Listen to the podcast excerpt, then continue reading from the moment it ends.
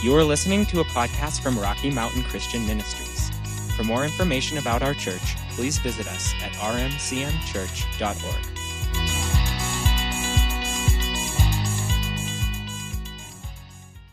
All right, so we are going to pick up. In fact, I think today I have about a hundred directions that I could go this morning, and um, I'm going to try and narrow that down to maybe 15 directions that we could go.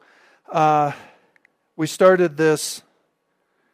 We started this series last week that I just called Gospel Gleanings. We're just going to pick pieces of the gospel for a while. We may do this all summer, I don't know yet. But we started in John chapter 5 and also touched on Boyd's verses from John chapter 9 last week.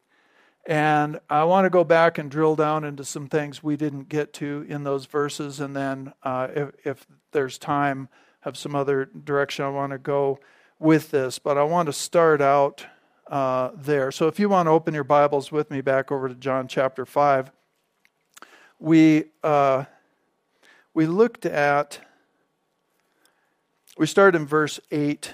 And again, uh, this was another situation. This was where Jesus came uh, to, this was the man who had been an invalid, it says, for 38 years, laying by this pool.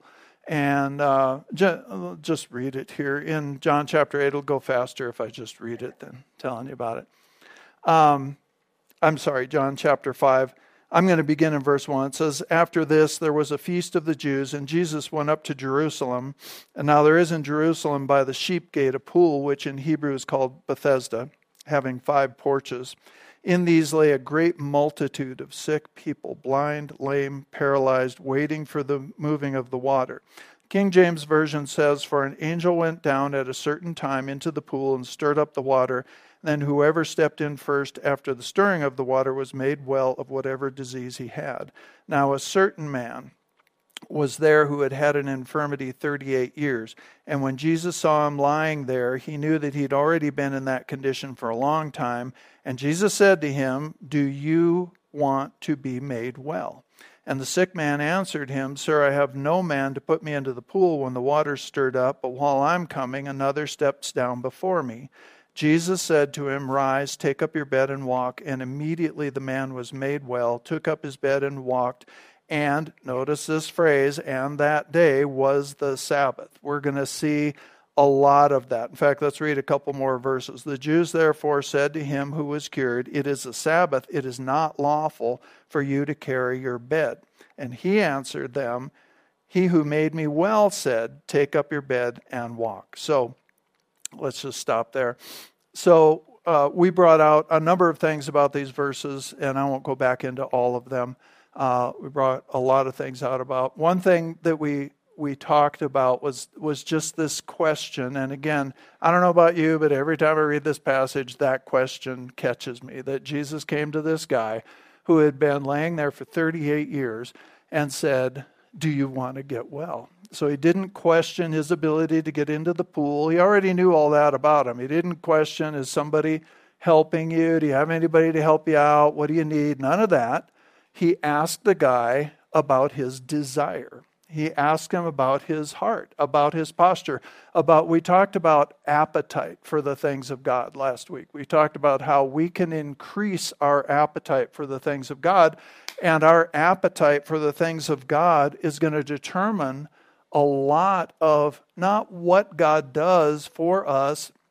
The Lord has already, Jesus went to the cross, and the, the way the New Testament is written, it tells us that the blessings of God already belong to us in Christ. They are already there for us. There is a flow of grace that comes with uh, from the throne of God at all times because of what Jesus did for us. We don't earn anything with Him. We don't, but we do, the Bible tells us in Romans 5 2 that, that we, by faith, we access the grace in which we stand.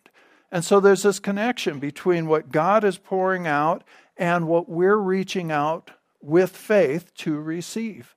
And so this question Jesus went to the heart of this man's issue. And I'm not criticizing. The guy had been there 38 years. And what had happened, I believe, to him is that that delayed breakthrough, that delayed miracle, that delayed healing, for all of that time, he had become massively discouraged. His heart, he, he, he was discouraged. He was thinking and looking just within himself and what he could do.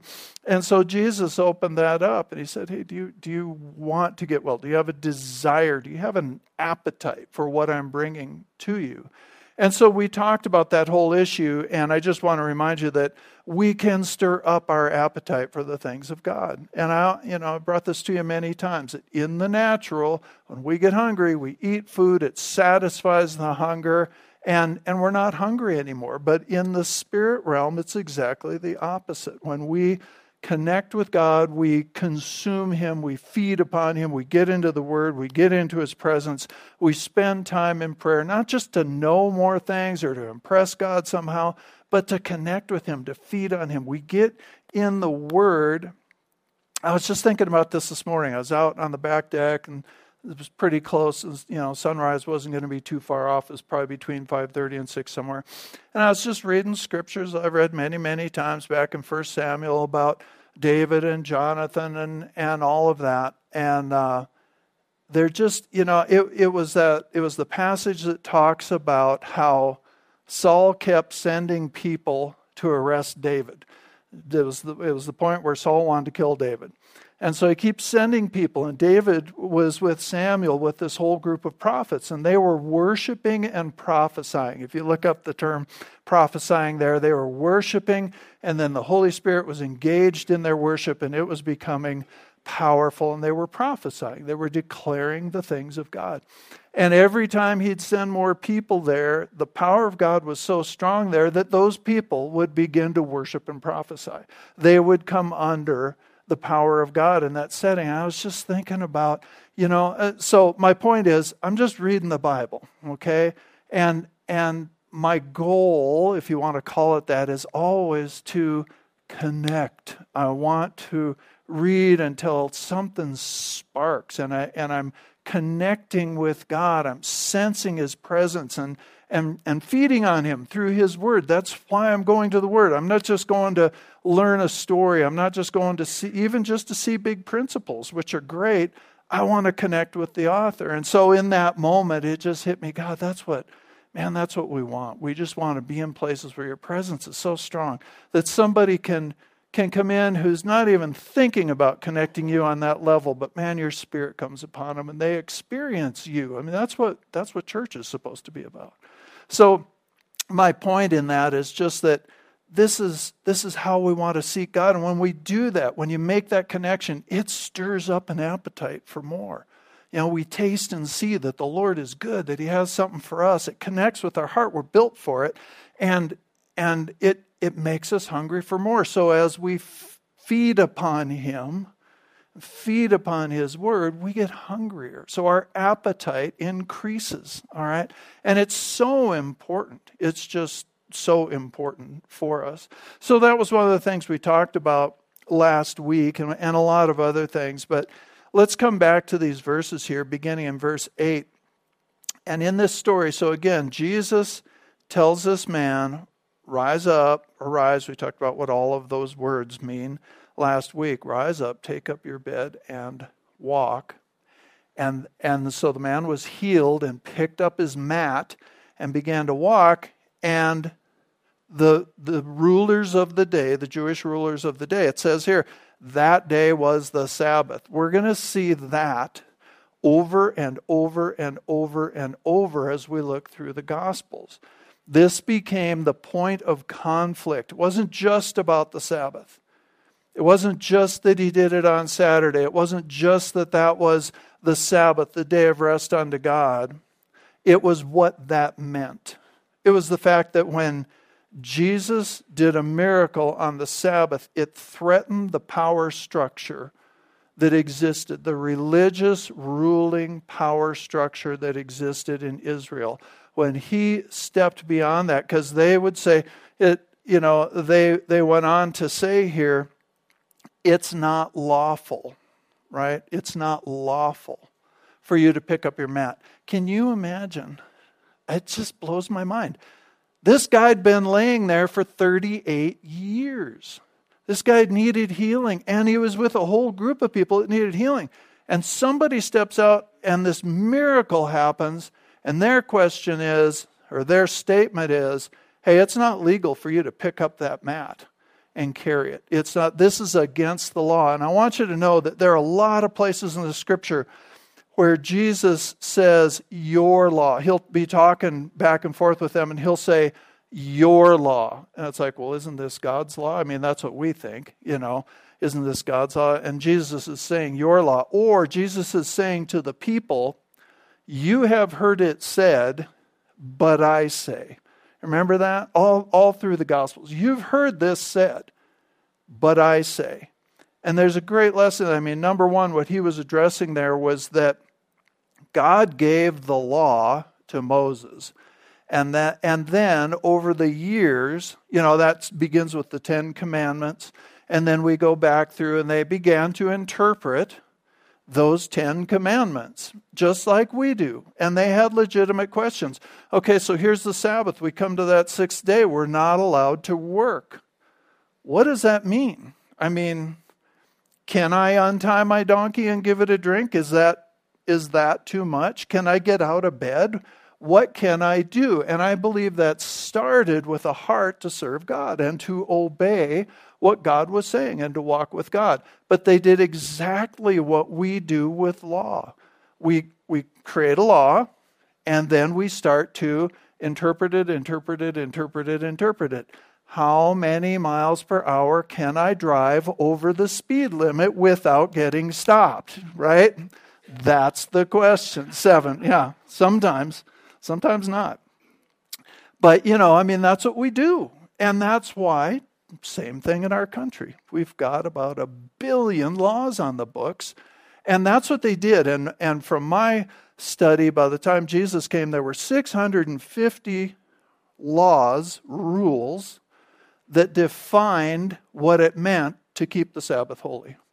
God said, keep the Sabbath holy by the time Jesus was there, there were 650 specific regulations. One of them was you can't pick something up of a certain weight and carry it a certain distance. You can't walk a certain distance. You can't do this, you can't do that because it's the Sabbath. So, this is how we're defining it. So, the point is, those were man made rules that became traditions.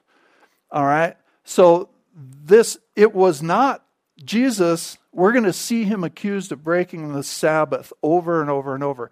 Jesus never broke the Sabbath commandment. He did break the tradition of men regarding the Sabbath commandment. And that's what happened here. But that and a, and a number of other issues, but uh, the Sabbath seems to become a real central one, became a point of contention and conflict between Jesus and the rulers that comes all the way down. I mean, it was one of the things they brought in accusation to him all the way down to the crucifixion. Okay, and at some point, not this week, maybe next week, see how far we get this week, I want to talk about Sabbath. And I want to talk about what it is, because we have a total misunderstanding of Sabbath as Gentile Christians, too. You know, what are we supposed to do with Sabbath? There's still people who feel now, we've, we as Christians have to meet on Saturday together for worship, not on Sunday. And there's a good reason that the Christian church began to meet on the first day of the week instead of the last day of the week, and all that. So, I, so I want to talk to you about all that, but not today. Okay, but but we see this type of conflict just go on and on and on, and what it boiled down to was that the rulers perceived Jesus as a threat to their power structure, as a threat to their system. If he's going to violate that and do it in a way, and I mean, this man, this, you know, they said, well, you, you know, it's unlawful for you to carry a bed. This guy comes back and says, the guy who had me get up and walk told me to carry my bed, you know, and it is. I talked to you about this last week. It's like, wait a minute. I've been laying there 38 years. This man comes with the power of God and sets me free. And he told me to carry my bed. And you're telling me I shouldn't carry my bed? I mean, it is a direct statement of a direct conflict with their authority. It is questioning their power and their authority and saying there's a higher authority than you guys. And I made this statement to you last week. Human government never likes to hear that there's a higher authority. I'm not saying every person that works in human government, I'm saying human government all over the world, every type of government. They want to be the government. And they don't like the idea that there's a higher authority, something they're accountable to, somebody they're accountable to in the way that they govern. And that's one of the things I love about our system and about our founding. It was one of the very first principles. I think it's the most important principle that we have is that we are a nation under God. All right? It doesn't mean we're a theocracy. This nation was never established as a theocracy, but it means we recognize that there is a higher authority than us and that there are laws, there are there are rules, there are laws out there that were established, and our role is to be sure that people are able to live in the freedoms and the, the blessings that God established for them. Give them, uh, we're here to protect the rights that God gave them. We didn't give them those rights. So, so that's an important principle for us, you know, to realize and so this was the issue. And again, we're just going to see this as we go through. We're going to see this struggle between Jesus and the authorities of the day. And so I just want to give you a little list here. Jesus demonstrated his authority and the authority of the Father in a number of ways. And one of them was his teaching. And remember, the people were listening to him and they said, This is different this guy teaches with authority.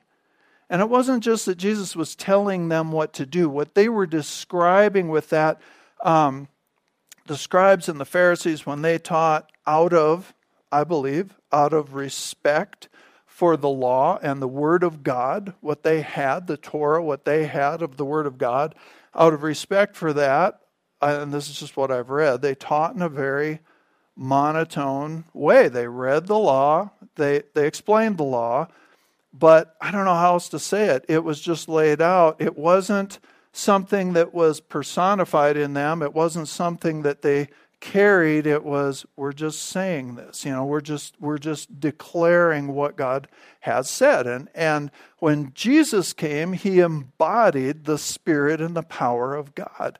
And he'd come into a church service so to speak on a Saturday in a little town, and he would either they'd say, "Well, we're going to have you read the scripture today," and he'd read messianic scriptures out of Isaiah, and then say, "Today these scriptures are fulfilled in your hearing," essentially claiming to be the Messiah. Freaked them out. Didn't make them happy. Okay, they went to throw him off a cliff the one time, but that didn't happen. Okay, or you know, there's a guy in the church service that needs healing. He's got a withered hand. And the, everybody knew that. And Jesus, he even he he brought the guy. We don't want to embarrass anybody, right? In in America, we don't want to. Well, no, he brought the guy right in the middle and said, "So is it lawful? Same deal. Is it lawful on the Sabbath to heal this man's hand or not?" And they wouldn't answer. So he said, "Stretch out your hand." And the man stretched out his hand, he was healed. And man, he, Jesus was in trouble again because of this issue of the Sabbath. But it really wasn't about the Sabbath, it was about a power structure that Jesus was confronting. And he was doing it, he did it through his teaching, he did it through miracles. Miracles, by definition, are something that supersedes natural law, something that can't happen, right? It's, it's impossible, and yet it does happen by the power of God. And so as he worked miracles, it was evidence that hey, there's there's a higher a higher power, and I mean I don't mean that in that uh, you know there is a higher authority here, and it's being demonstrated, it's being manifested among us. And again, it got him in trouble. Why? Because it addressed the power structure. All right. His absolute authority over demons. Jesus cast demons out of people and had his disciples and then the whole church, assigned the whole church to do the same thing by the power of God. And that was not happening. There were attempts, but it, it wasn't happening. Jesus demonstrated power. He lived in the spirit of the law. He lived not just in the legalistic nuances of human law, but he lived in the spirit. He embodied the spirit of God and what God had actually said. So he never broke the Sabbath commandment. He did break the tradition of it, but he actually fully embodied the spirit of Sabbath, the place of rest and connection with God that God intended by giving the Sabbath. But again, I don't want to get into that because I'll be on it for the rest of the morning, and I'd prefer not to do that this morning. So, so again, history shows us that wherever human government doesn't recognize, I want you to hang on to this thought, not about big, big government, but anyway, wherever human government has not recognized that there's an authority higher than them, bad things have happened throughout history, and it will always be that way. Okay? So just hang on to that. We'll come back to that in a couple of minutes. Um, so here in John, I'm going to John chapter 9. We looked at these verses last week, Boyd. Uh, and, I, and I'm going to stand on this a little bit. I'm not going to stand on this. I'm hoping this will stay up. See if I can dump my computer on the ground. Um, I brought this to you last week. I got a lot of deer in the headlights, so I'm just going to stand on this and tell you why I feel like this is important uh, again this week. And actually, it was interesting. Boyd, Boyd was out of town last week. He referred to this this morning. Um, so, this is the reason I brought these verses up is because this whole chapter is another chapter where Jesus heals someone on the Sabbath and has this conflict uh, with the leaders, the rulers of his day. And this man says the same thing. I mean, these guys bring his parents in. His parents distance themselves from this man after he is healed because they didn't quite want to say, they said, he's of age. Ask him who healed him. We don't know. You know, they didn't want to get into the conflict. They didn't want to be kicked out of the synagogue. Uh, you know, his the, the Jews, the friends around him, all of them uh, pointed to this and resisted. But this guy, having been healed of blindness, he was blind from birth. I mean, toward the end of that chapter, just read John chapter 9, you get down toward the end and he makes this great statement about because the Jews are saying, We don't know who this guy Jesus is. We don't know who he is. And he says, That's amazing that you don't know who he is, and yet he healed a man who was blind from birth. That's never even been heard of. So, again, here's a regular person standing up in the face of the religious authorities, which were the government of the day. I mean, there was Rome over that, but I mean, they were the, they were the government over the Jews and standing up in their face and saying, That is amazing. Essentially, that you will not acknowledge Jesus as the Messiah when you see things like this happen. So, again, this conflict keeps going on. But so in the New King James Version and many other versions, this is how this reads John chapter 9, beginning in verse 1 it says, Now as Jesus passed by, he saw a man who was blind from birth, and his disciples asked him, saying, Rabbi, who sinned, this man or his parents, that he was born blind? Jesus answered, Neither this man nor his parents sinned, but that the works of God should be revealed in him. I must work the works of him who sent me while it is day. The night is coming when no man can work. As long as I'm in the world, I'm the light of the world. So, Boyd read first from the NIV, which I use a lot. I think it does a really poor job on this particular um, passage. Uh, a lot of our translations add a number of words that are not in the original language, number one. And, and that's okay. Sometimes we need to add words to describe what's in the original language, and that's fine. Uh, but in this case, they, they work hard, I believe, Again, this is my opinion, all right? There are others who hold it, but this is my opinion. You can take it or leave it.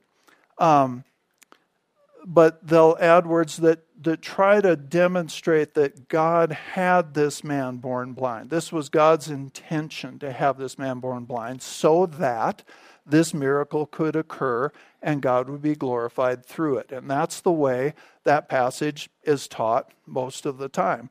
The second point is that, yeah, in the original manuscripts, there's no punctuation. So the translators, and by and large, they've done a great job, had to figure out how to collect the thoughts, where to put a period, where to put a comma, that kind of thing. And in this particular case, you can see that that piece at the bottom is the John Clement translation, okay? I just think there should be a period in a different place. You'll see that JCT everywhere. This is big. This is really big. Again, this is my opinion. I believe it should read this way Neither this man nor his parents sinned, period. That was Jesus' answer to their question but that the works of God should be revealed in him, I must work the works of him who sent me while it is day. The night is coming when no one can work. As long as I am in the world, I am the light of the world. Okay, so punctuated that way, to me, it emphasizes either way, even if you don't accept that at all, that's fine. Uh, either way, Jesus pointed out that the healing was the work of God, not the man's condition he says, but that the works of God may be seen in him, right? So he pointed out that it isn't the guy's condition. So why was he in that condition? And this becomes really important for us as we're ministering to people in the world that have a total misunderstanding of who God is and even what we teach about who God is. I'll give you an example of it in just a minute. But why was he this way? And, and their question, like many, many people, their question was, who sinned? They're, so what they're saying is, this blindness, blind from birth, you know, that's a big deal. Okay, this guy didn't have an accident and get gored by an ox, you know, or something. He was blind from birth. And so their assumption was somebody sinned and God punished this baby for somebody's sin. Was it him? Not sure how they thought he would sin before he was born. Okay. But was it him? Was there some sin in him? Or was this passed down generationally? But either way, the assumption was this was the result of personal sin. All right? So let me try and work through this. So, all sickness and all disease is a result of the sin condition in the earth because there is overall sin ever since the garden, right? We fell. There was a separation from the life of God that was never intended. God kept ministering to people, but we chose, we human beings chose, we made a decision to believe what the devil said in the garden instead of believing what God had said. To, to believe what the devil is telling us about our identity to believe what he said about God and who God is. And and I've told you this before, he still comes with the same kinds of lies to us. He'll question, he said, first of all, he questioned what God had said. He said to Adam and Eve, Did God to Eve, did God really say that? Really? Did you misunderstand? Did God really say? That was the first question. Then he came out with a direct, no, no. He says, You won't surely die if you eat this fruit. You won't surely die if you believe my word. You won't surely die. What God said to you is not true, is what he's saying. And, and then he says, you know what? God's just withholding from you. He said, you know, it, God just knows that if you eat of this fruit, you'll be like him, and he doesn't want you to be like him. Well, they were already like him. They were made in his image and likeness, and they were his representatives on the earth. It was all a lie, but they believed it Adam, apparently with his eyes wide open, it says Eve was actually deceived. Adam knew what he was doing and did it anyway. But anyway, so there's so we're born into this condition of sin. And God over there, He first made covenant after covenant with people. He gave us His word so that we could walk in those covenants and be protected down to the time of the Messiah. And now we can receive Jesus Christ as our Lord and receive His work at the cross be born again, and come back into relationship with God. All right? But so, all sin, sickness, disease, poverty, war, distress, all of that, it, it wasn't in the garden and it's not in heaven. Okay? So it's all, in a big sense, the result of the sin condition in the earth. But not all sickness is the result of personal sin. It's not, if you get sick, we're not all sitting here wondering, oh, I wonder what they did. What'd you do this week?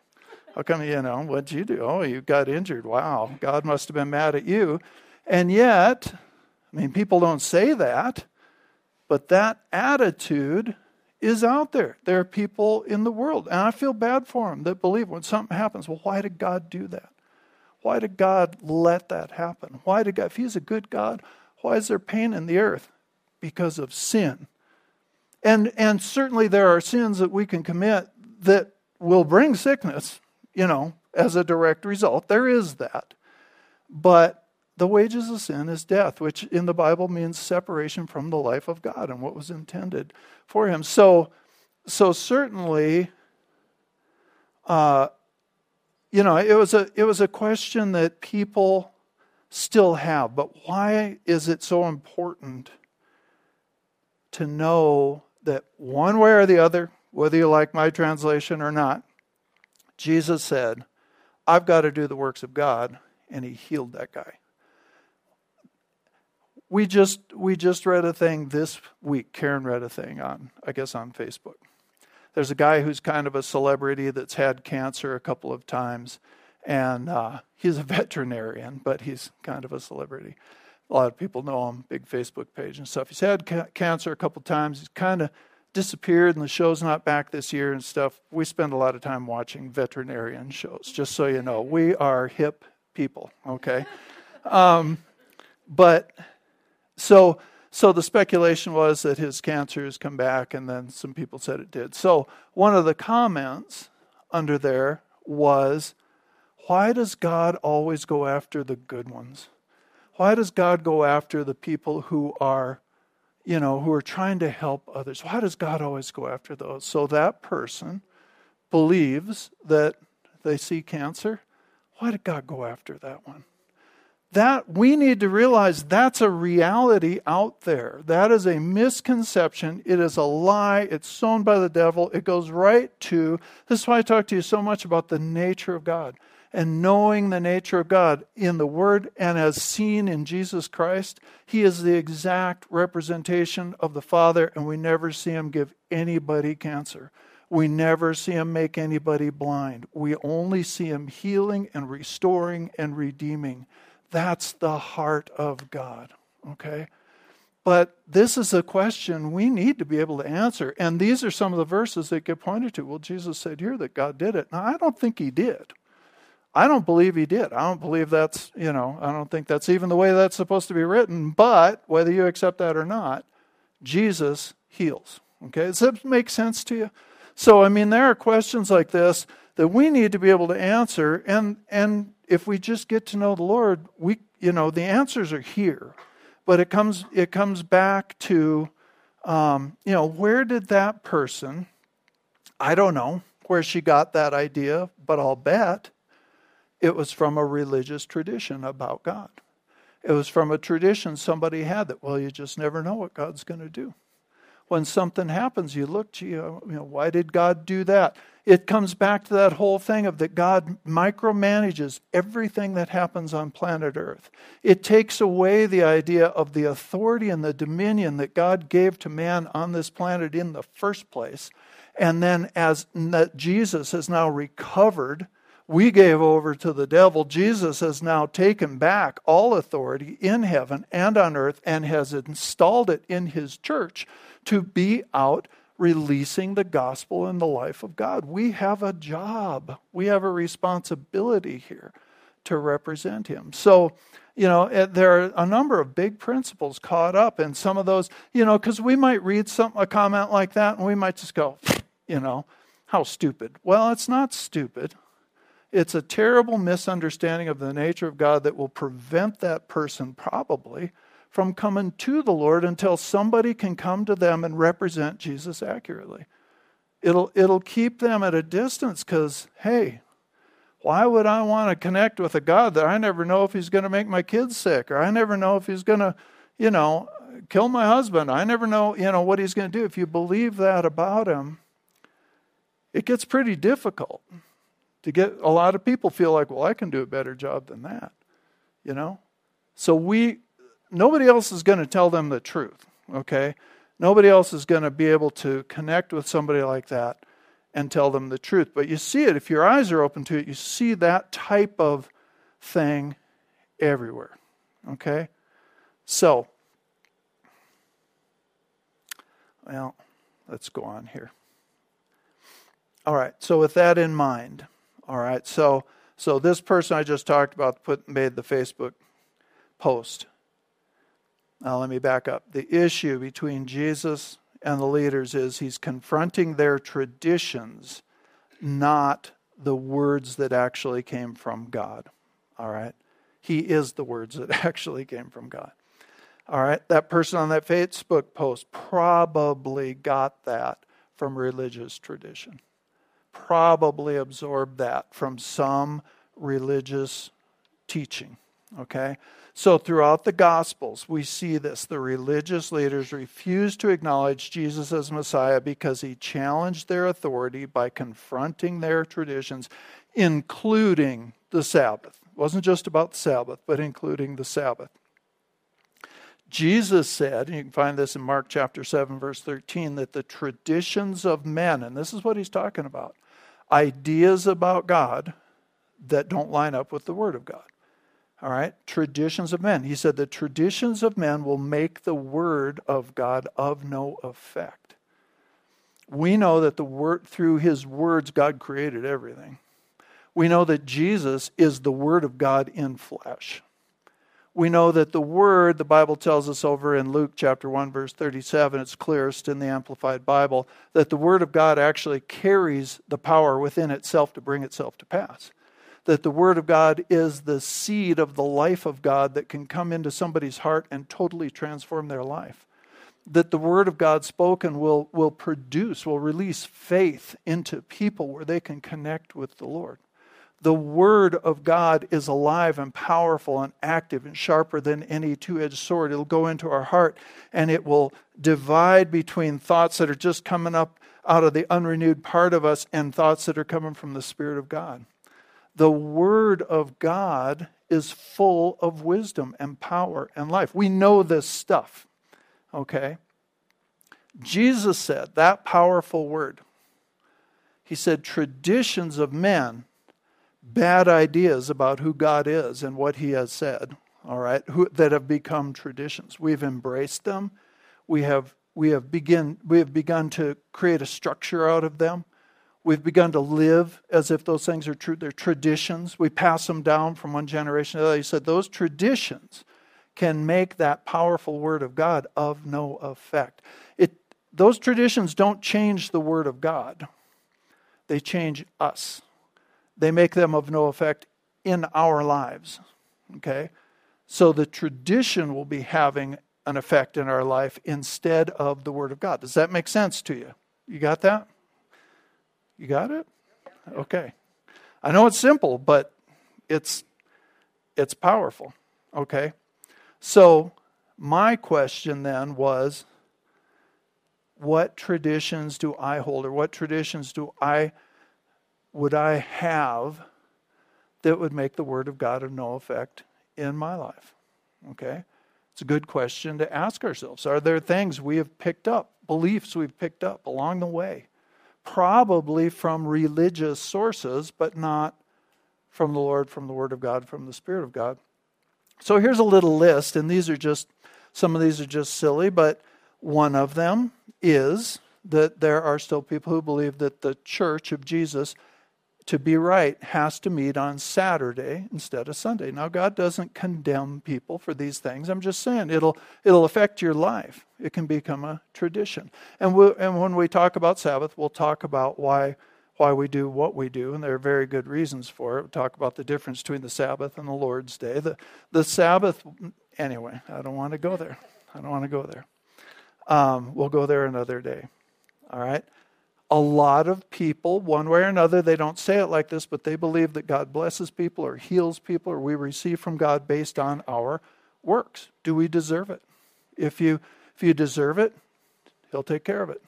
If if not, if you don't if you don't do the right all the right things and you don't deserve it, then you're cut off from the blessing of God. We call that legalism. We call that works, not understanding that no, we receive from God based on faith, based on trust that God has already provided for us, that all the promises of God are yes and amen in Christ Jesus. And our part is the amen. Our part is the so be it, the, the receiving part of it. But but there are people, it's a tradition that they hold. And and I have certain people in my life that I've dealt with for 20 years about this issue. And it becomes frustrating. But I wish I could do a better job to help them see that no, because every time there's a problem in an area of their life, they're looking for some something. I, I, have to do something more. I have to do something more to get God to change this. And I have not yet been able to get past that in their life. Um, some people believe that you go to heaven if you're born into a certain family, a certain denomination, a certain culture, that kind of thing. I was raised Catholic, and I was taught that I was going to heaven because I was born to Catholic parents. Well, none of us were even good Catholics, to say nothing of going to heaven. Okay? And it wasn't until I found out, oh no, it's by putting faith, personal faith in Jesus uh, as my Savior. That's that's how you go to heaven. So again, I'm not criticizing anybody. I'm just saying these are things that are out there. Um, a lot of people these days have. I, I have my their their their testimony is I have I have faith. I have my faith. That means I believe what I believe. And it doesn't necessarily line up what God has said, but I believe what I believe. I have my personal faith. It's personal to me. I don't and and you might ask, well, what what does it what does it look like? How does it affect your life? What do you do with it? What do you do with your faith? Well, I just have my personal faith, you know, and, and you really can't get past that point. And it's become this, you know, this very enclosed. I have, I have my personal faith. And and it's not not supposed to share it with anybody, not supposed to say anything to anybody. Well, that's not what the Word of God says to us. It's not even the way faith works. There we have a personal relationship with God, absolutely, but it's personal, not private. Okay. Um, Here's a great one that I lived in for many years. I don't need to be involved in a church to be a Christian. And that's true. You don't need to be involved in a local church to be a Christian. You're just going to miss out on a lot of what God has for you. And it's true, you don't, but usually that's kind of said by people who've been hurt in church or something like that, you know, and so they're missing out on a whole lot in life and using kind of this structure, this partial truth, uh, to help that. How about this one? God helps those who help themselves. I can remember my mother saying that to me. This was one place she was wrong. God helps those who approach Him by faith. God helps those who uh, love Him and are very innocent and just approach Him by faith. God helps those who help themselves. It's just a thing, again, it gets into a works thing. All right? Does this make sense? And I mean, you can think of a lot of them. Women should never be allowed to speak in church. Really? And yet, you go back to the book of Acts, first of all, and you see when the Holy Spirit got poured out, there were men and women out in the street prophesying, speaking in other tongues, getting people born again. You look through the New Testament, you look at the names of the leaders in the New Testament, and we don't know it because they're Greek names, but several of those are female names that were leading house churches at the time. You look back in the Old Testament, and God used women to prophesy. God used women, man, God used women a lot I think because they're way easier to use than men a lot of the time. Can any of the men agree with me? One, thank you. Two, I appreciate that. So, you know, we can get into those scriptures. We can look at how that got going and what the understanding and what the, the scriptures, you know, the things that Paul wrote. There are verses in our English Bibles that look like that. And uh, there are good answers to all of those. Lord said, I will pour out my spirit on my sons and my daughters, and they shall prophesy. Okay, so anyway, there's another one. Uh, the gifts of the Spirit passed away with the last apostle. That last apostle, there are still apostles today, by the way, but that last apostle is getting old, and the gifts of the Spirit are flowing, and then he has a heart attack and dies, and that's it. Gifts of the Spirit are gone. Okay? That's not true. But there are a lot of people who live. People believe they turn into people per, turn into angels when they die. The Christians turn into angels when they die. They think they should continue to communicate with the dead, which is strictly forbidden in the scripture. People don't turn into angels. People are actually created at a higher level than angels.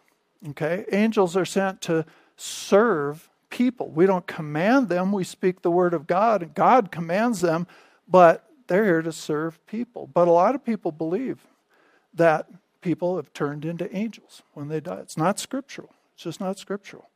People believe that if we pray to Mary, Mary has Jesus' ear because she's his mom, right? And we all got to listen to mom.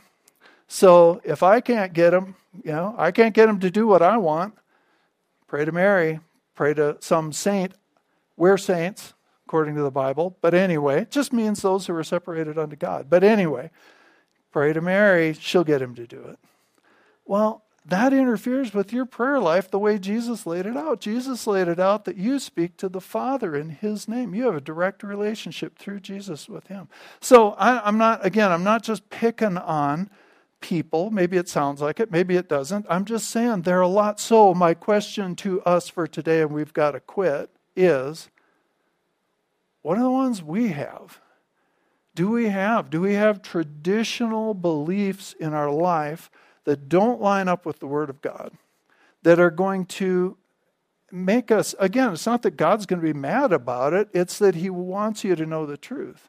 He wants you to live in the truth. He wants to renew our minds. He wants us to get free of some of those things because they hinder having living in the fullness of of what God has for us. So I just think it's a good thing you know, uh, nothing to get condemned about or be weird about. Just in your own prayer time, just be really open to the Lord as you're reading the scripture.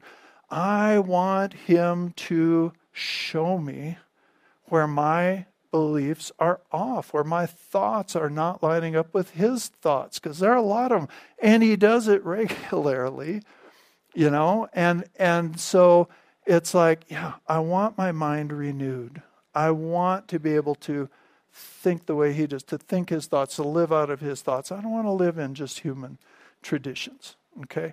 But those became, you know, and there's no reason for us to feel um, feel obligated just because something is popular in society or even popular in, in the church, in Christianity, because it's a popular idea. If it's not in line with the Word of God, we're not obligated to take hold of that we shouldn't take hold of that and pull it into our hearts, right? I mean, we want to learn from His Word, from His Spirit, be conformed to the image of Jesus Christ. And that's a process for all of us for our whole life, whole life till we see Him face to face. And then we are all going to get our theology straightened out, every single one of us, okay? But it's going to be a good thing. It's, it's not, a, not a bad, scary thing. Okay, so we're going to break it off right there. I wanted to get into some other things this morning, but I ate up all of the time. So so there's there's more to come. All right, let's stand up pray together this morning. Thank you, Lord. Thank you, Father God.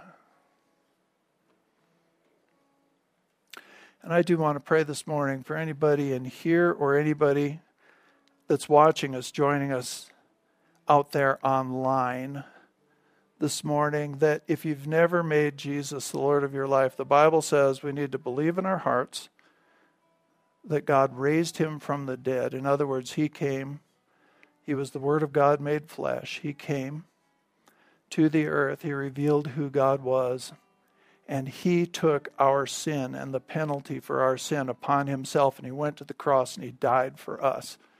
And by that sacrifice, and us putting trust in that sacrifice. That what he did is enough. I don't have to work for this anymore. I just need to trust that God then raised him from the dead, and that really was the stamp of approval on what he did at the cross. God raised him from the dead. Believe in your heart that God raised him from the dead and speak, speak it with your mouth. Just say it out loud that Jesus is Lord. The Bible says if we'll do those two things, we'll be saved. And so I, you know, and and then we go through times in our life where we're walking closer to him and if we make that decision and we receive him as savior then you're born again and you become a part of the family of god and the spirit of god comes to live in you but then sometimes we go through periods in our life where we get kind of distant from him and if you're in that place this morning we can just pray and just you just once again say lord I want to be back in that really close place again with you. And if there's something you need to repent of or let go of that's been pulling you away from Him, maybe it's something like busyness. Maybe it's uh, maybe it's a sin issue. Maybe it's busyness. Maybe it's just um, apathy. You know, it could be a lot of things. Then we just come and we say, Lord, I, I repent of that. I turn away from that and I turn back to you. And I ask you to restore me to that close relationship that we had at one point. Maybe you've made Jesus Lord of your life, but somehow you've just never really felt close to Him. Well, that's just a good prayer, too, just to be able to say to Him, Lord, I see that there's a real close relationship that's available with you, and, and your Spirit already lives in me, but Lord, I want this relationship to get better. So I'm just going to pray over those things. If that's you this morning, you can just pray that between you and the Lord. If somebody out on online is watching and you feel one of those things, we're just going to pray through that. Father, I, I thank you, first of all, Lord, for people realizing this morning that Jesus Christ is the one true Savior. Jesus, you said you're the way, the truth, and the life. You said that you didn't come to condemn people, but to bring them into relationship with the Father.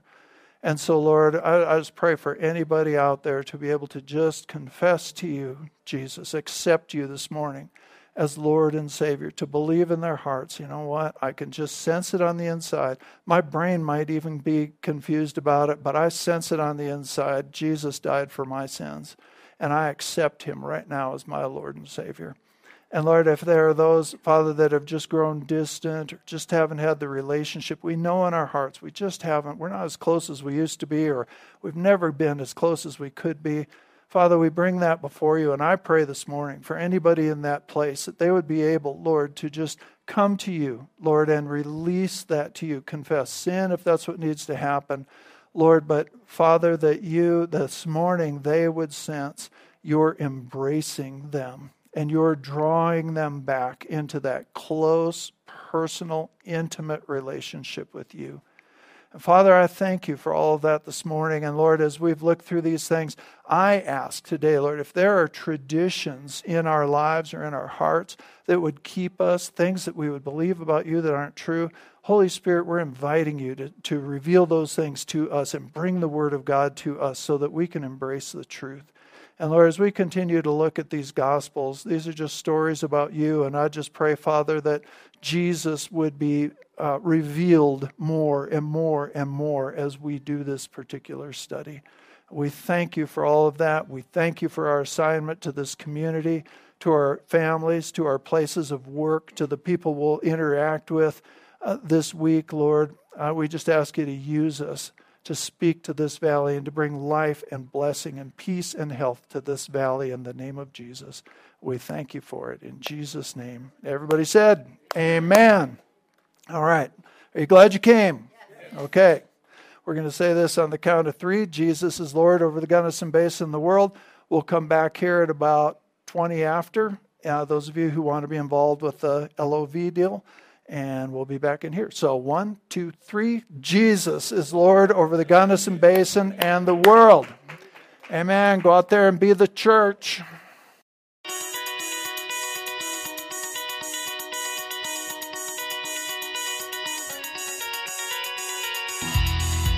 Thank you for listening to this message from Rocky Mountain Christian Ministries in Gunnison, Colorado. We hope you will visit us at rmcmchurch.org, like our Facebook page, or subscribe to our messages on YouTube.